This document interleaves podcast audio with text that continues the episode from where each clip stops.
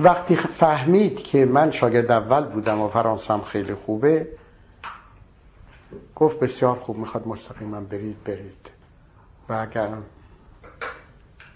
گواهینامه ها را ترجمه کرد و من وارد دانشکده حقوق و علوم سیاسی و اقتصادی پاریس. بعد از 3 سال من لیسانسیه شدم در حقوق.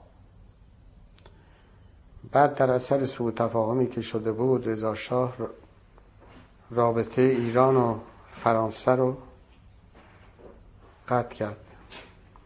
مقاله نوشته بودی که از روزنامه ها که گربه ای هست که تمام موش‌ها رو میخوره و میدره، فومیتری میکنه. شاه لوشا شبیه و از لحن مقاله کاملا روشن بود که این شاه ایران رو میگه. رضا شاه هم مردی بود که نمیتونست بفهمه که در اروپا آزادیه و هرچی دلشون بخواد مینویسن، دولت تفسیر نداره. دولت هم معذرت خواست ولی کافی نبود. این روابط سیاسی رو قطع کرد. سفارت بس لابد شما شنیدید دیگه. به محصلینی که اونجا بودن ارز نمیدادن، مخصوصا محصلینی که کارشون تمام شده بود. من لیسانسیه شده بودم، کارم تمام بود، دیگه ارز نمیدادم. من از اونجا رفتم به آلمان برای تحصیل دکترا. زبان آلمانی در زمانی که تحصیل میکردم در پاریس، زبان آلمانی یک کمی یاد گرفته بودم و اول تابستانم بود. فکر کردم میرم این 4 ماه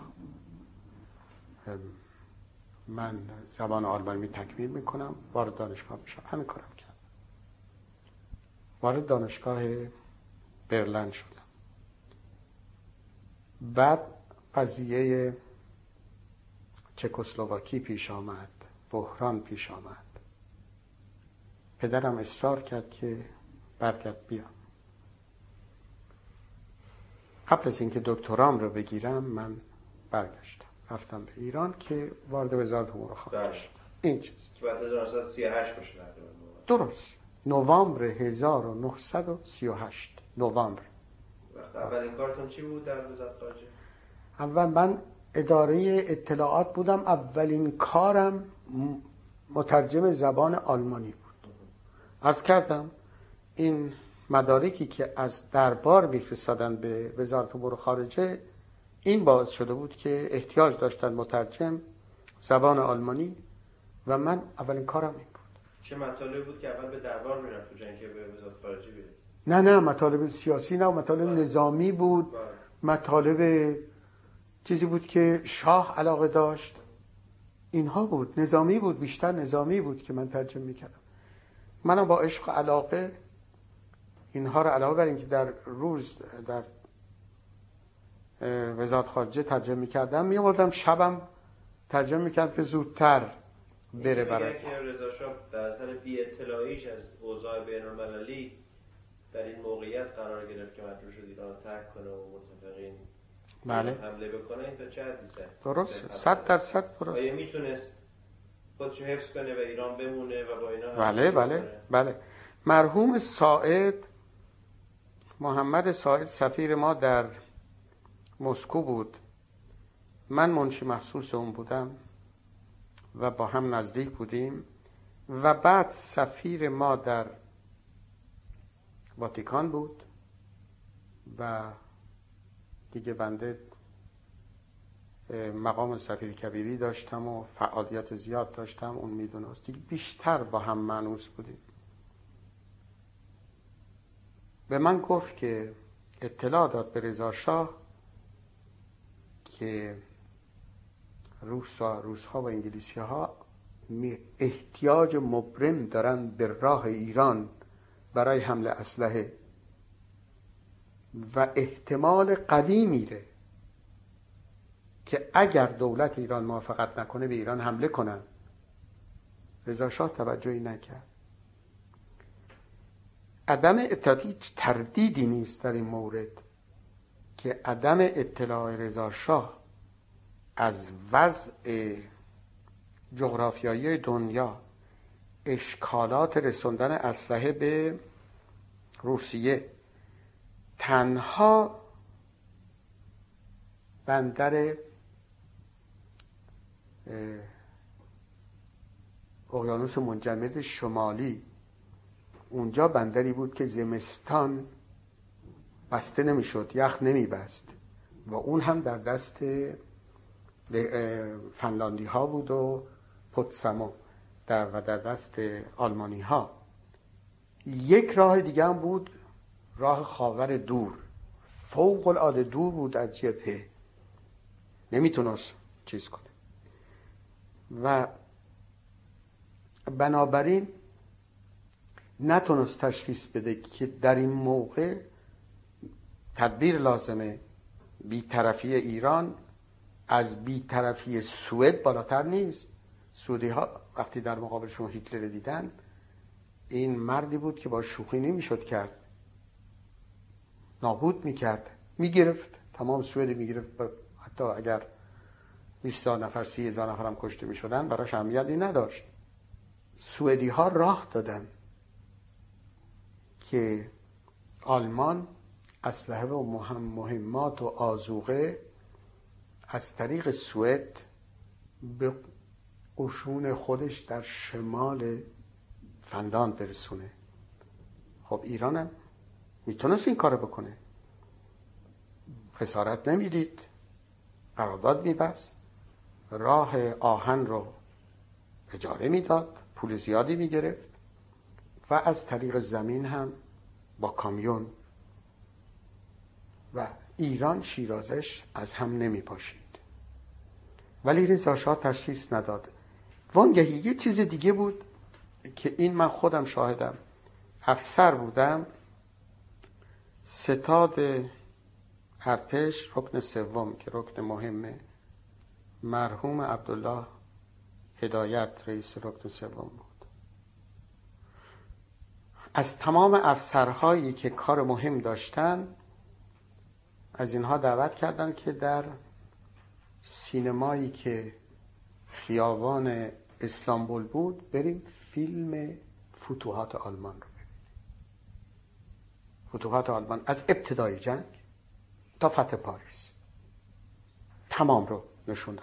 البته این فیلمی بود که آلمانی ها برداشته بودن، تمام به نفع آلمان بود و اثر میذاشت روی افسرهای جوان که میمدن بیرون که فکر میکردن آلمان جنگ رو میبره، روسیه شکست میخوره. رضا شاه فکر میکرد روسیه شکست میخوره و دلش نمیخواست که از بی‌طرفی دست برداره.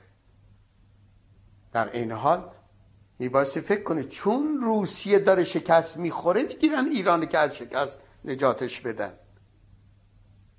اینو تصور نکرد.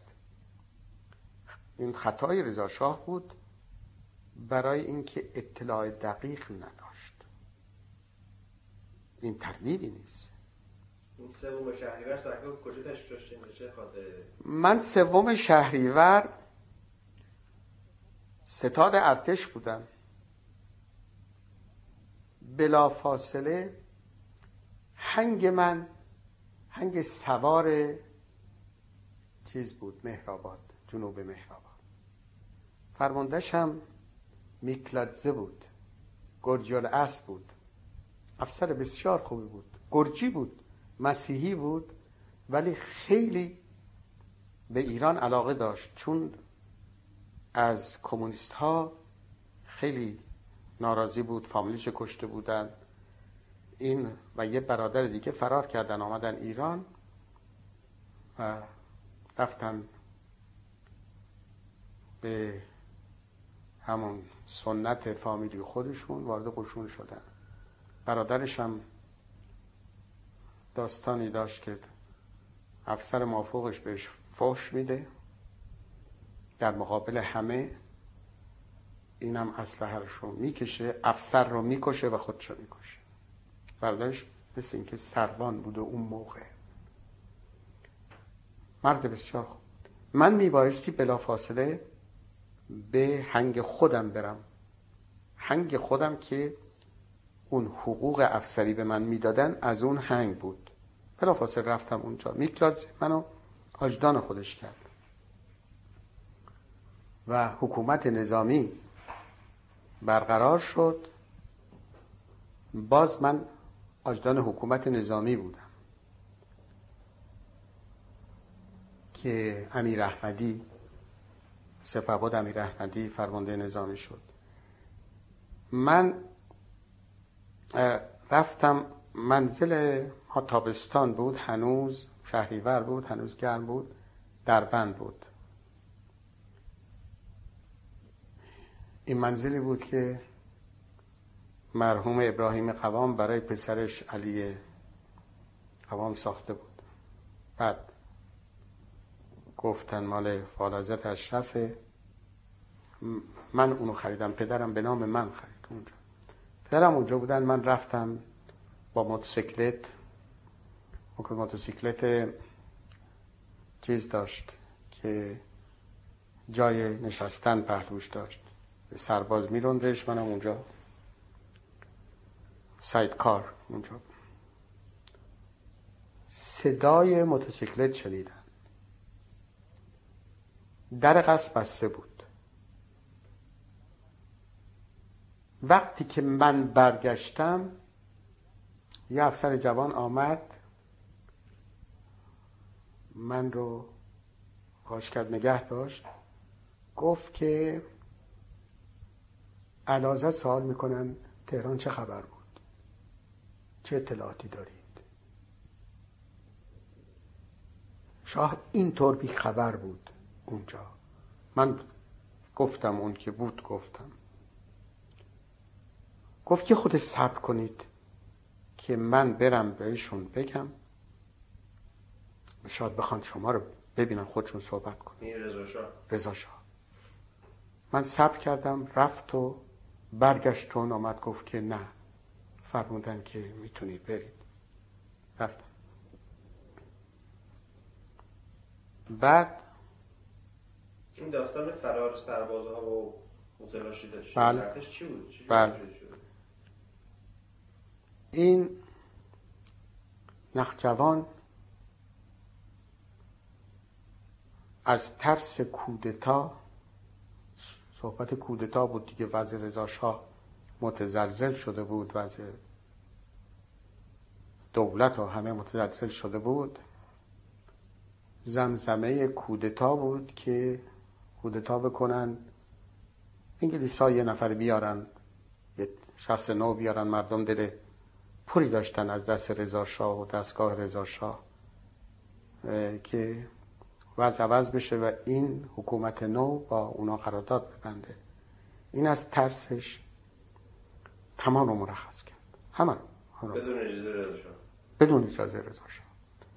حتی من شنیدم که وقتی که میره پیش رضا شاه میخوادش، رضا شاه میخواسته بکشتش که جلوش رضا شاه رو گرفتن، کی گرفته نمیدونم، شنیدم اینو، صحت داری یا نه. و به او خطاب کرده که تو خائن هستی، این کار کردی. من تصور میکنم روی خیانت نبوده، میترسیده که ارتش آلت دست قرار بگیره و اوضاع بدتر بشه، اینا مرخص کرد. حالا از عجایب اینه، بعد از این که مرخص کرد ما به اندازه کافی سرباز نداشتیم برای حکومت نظامی، اندازه کافی نداشتیم. من آجدان حکومت نظامی بودم. امیر احمدی با میکلادزه میانه خوبی نداشت. میکلادزه رو مأمور کرد که بلوکگردی بکنیم، ما سربازا رو برگردونیم. این 3-4 روز طول کشید. میکلادزه هم که فرمانده من بود، فرمانده مستقیم من بود، گفت آقا شما با من بیاید. گفتم بسیار. من دوستش داشتم میکلادزه. رفتیم اونجا، از بلوک گردی از ده به ده، همینطور ما نمیتونستیم که اینا رو پیداشون کنیم. از ریش سفیدای محل التزام میگرفتیم که اونها تعهد کنن اینا رو برگردونن بیان به سرباز خونه، به جایی هم منجر نشد. بعد یه روز من از گشت خودم آمدم، حکومت نظامی هم در شهرداری بود مرکزش. آمدم اونجا دیدم که امیر رحمتی من رو احضار کرده، من خواسته. تا آمدم گفتن شما رو میخواد. من رفتم تو اتاق، مشغول صحبت بود. من از فحوای صحبت فهمیدم که با شاه صحبت میکنه. گفت بله الان رسیده، الان اینجاست، الان رسیده و مأمور میشه و الان میره. گاهی اطراف خودم کردم کسی دیگه جز من نیست، معلوم میشه من رسیدم، کجا میرم؟ گوشیری که گذاشت گفت که وضع خیلی بده، خبر داریم که روس‌ها از قزوین به طرف تهران میان، نمیدونیم راسته یا دروغه، شما باید برید تماس بگیرید، به ما اطلاع بدید، از کرج تلفن بکنید، از جای بعدش تلفن کنید، از جای پست، جایی که پست بود. و گفتم که تنها برم. گفت بله. اما تنها که اخلا یه سرباز دو سرباز با من شو اتومبیلم ممکنه بگیرن، من که نمیتونم کشت داد کنم. گفت ببرید. گفت یه سرباز ببره. گفتم اجازه میفهم دو نفر ببرم. ببرید. اومدم و دو نفر از سربازای خوبم. گفتم اونا که نمیدونستن موضوع چیه، گفتم بیاد بریم. اونام خوشحال رفت. رسیدم به کرج، تلفن کردم که نه خبری نیست اینجا. رفتم باز پست دوم، الان اسمش یادم نیست، هندوانش مشهور خیلی. اونجا خبری نبود، تلفن کردم که خبری نیست تا اینجا. رفتم جلوتر، در حدود 7 کیلومتری، در حدود 7 فرسخی چیز قضیه، تلفن کردم که خبری نیست. بعد آمدم بیرون، دیدم صدایی میاد شبیه صدای زنجیرهای تانک. آمدم تلفن کردم که تلفن قطع نکن، به تلفن چی گفتم تلفن قطع نشه، گفتم یه چیز مهمه که تحقیق میکنم، مثل این که صدای تانک میشنوم. از عجایبه گفت گوشی دستتون باشه. صدای امیر رحمتی که با رضا شاه صحبت میکرد من میشنیدم. رضا شاه گفت بگید به مهبد گوشش رو به زمین بگذاره تو جاده، بهتر میشنوه. یه چیز ساده‌ای بود، من اینو میدونستم، منتها در اون موقع حواسم نبود که از این کار استفاده کنم. آمدم گوشم گذاشتم رو زمین، صدا قطع شد.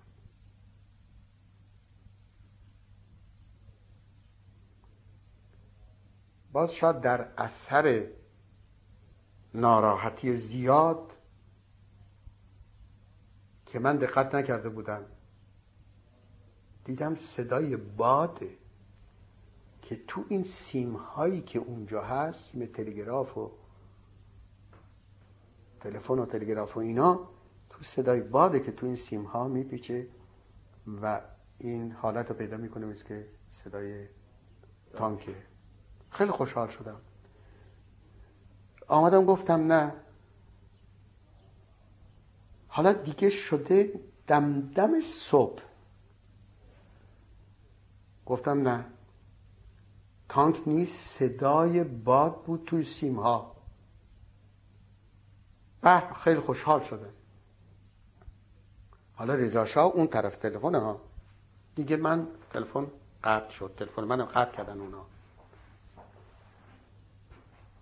آمدم بیرون یه نفسی بکشم که حالا که دیگه قطع شده نفسی بکشم و حرکت کنم برم به طرف قزوین. یه دفعه از راه دور تاریک روشن شده بود، صبح شده بود، دیدم از راه دور مثل که اتومبیل، کامیون، یه چیزی پیداست.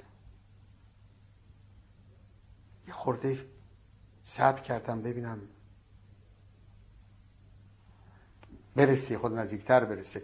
تمام چیزم قطع کرده بودن روس‌ها، تمام هر کی که اونجا می‌خواست به طرف تهران بیاد تمام رو گرفته بودن جلوشون که نیاد.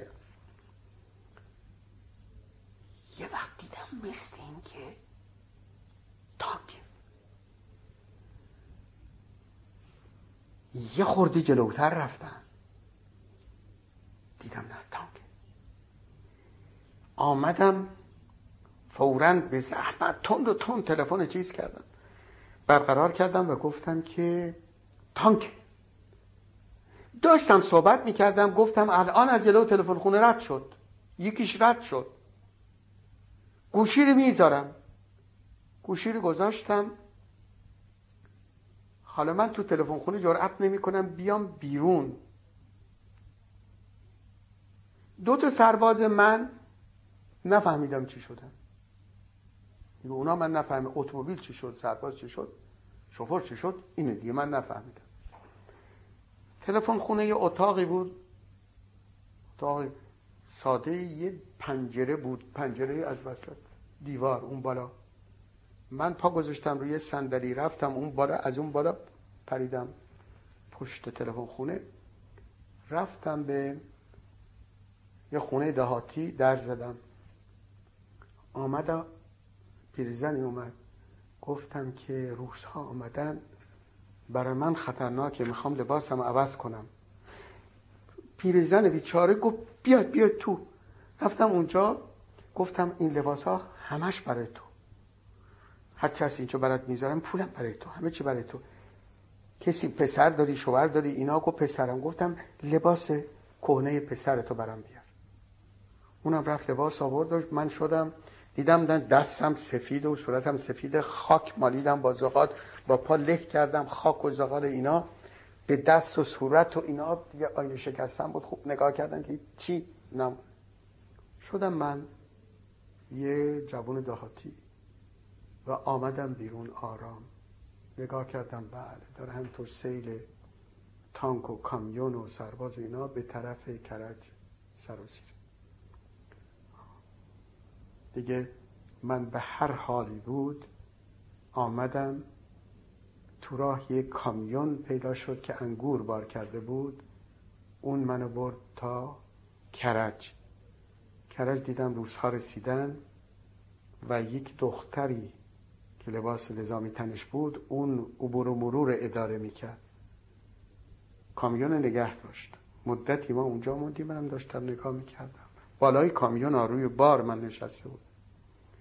بعد از مدتی اجازه دادن که این کامیون ها بار و میوه اینا بیاد به طرف تهران. دیگه اونا رسما آمده بودن موضوع برملا بود. آمدم تهران، چون خودم من آجدان حکومت نظامی بودم، میدونستم خط سیر سربازها کجاست.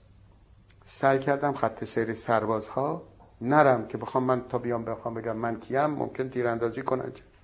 رسیدم به منزل، زنگ زدم، نوکر 30 ساله آمد. من خواستم وارد منزل بشم، فکر کردم فهمید، این زد به سینه من که مردی که چیکار داری میخوای بکنی؟ تو مردی که تو کلاه منم. ای داد دست منو بوسید، ببخشید.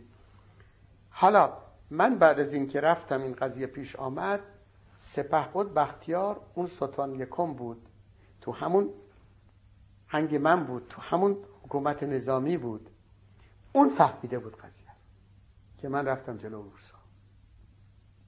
اون آمده بود گفته بود به برادرم، چون سپهبد بختیار برادرزاده خانم برادر منه، نوه مرحوم امیر مفخمه، برادر من عیالش دختر مرحوم امیر مفخم، آمد گفت که امیدوارم که به خیر بگذره. رفت تو سینه روسا.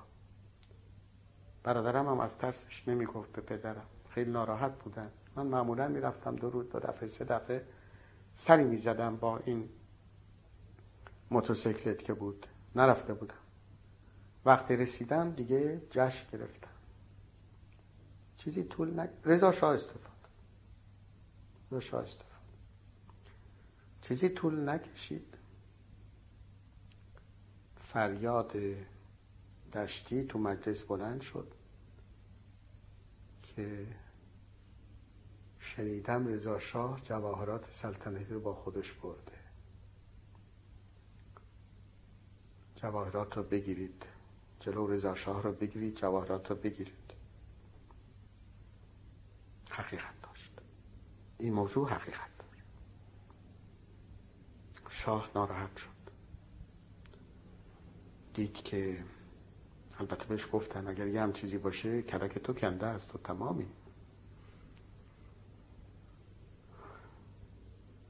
علی قوام با من دوست بود، شوهر والده شاه. اون موقع رابطه خوبی نداشتن. این ازدواج رضا شاه درست کرده بود بدون که علاقه‌ای در میان باشه.